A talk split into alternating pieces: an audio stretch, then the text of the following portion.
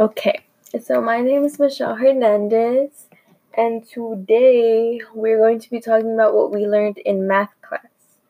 And this is section 1.4 on the properties of exponents.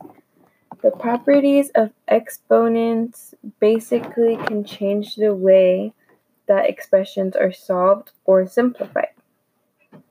One property would be like when an exponent is zero. So let's say 6.7 to the power of zero, then the answer would just be one.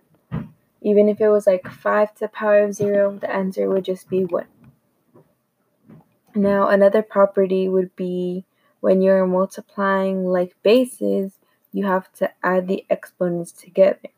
For example, if there was a problem that said 3 to the power of 2 times 3 to the power of 6, then you would make one base, like turn it into one base, so it would be just 3, and then add the 2 plus 6 to make 8, so exponent 8.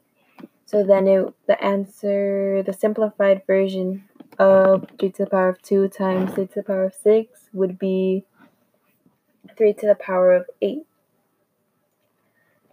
And then there are other rules that we won't get too much into detail, but like I'm gonna just say them.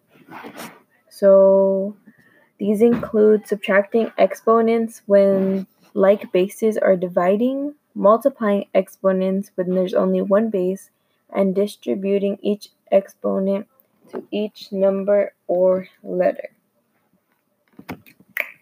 And that's all I have written in my summary. So tune in on my next podcast for section 1.5. Peace.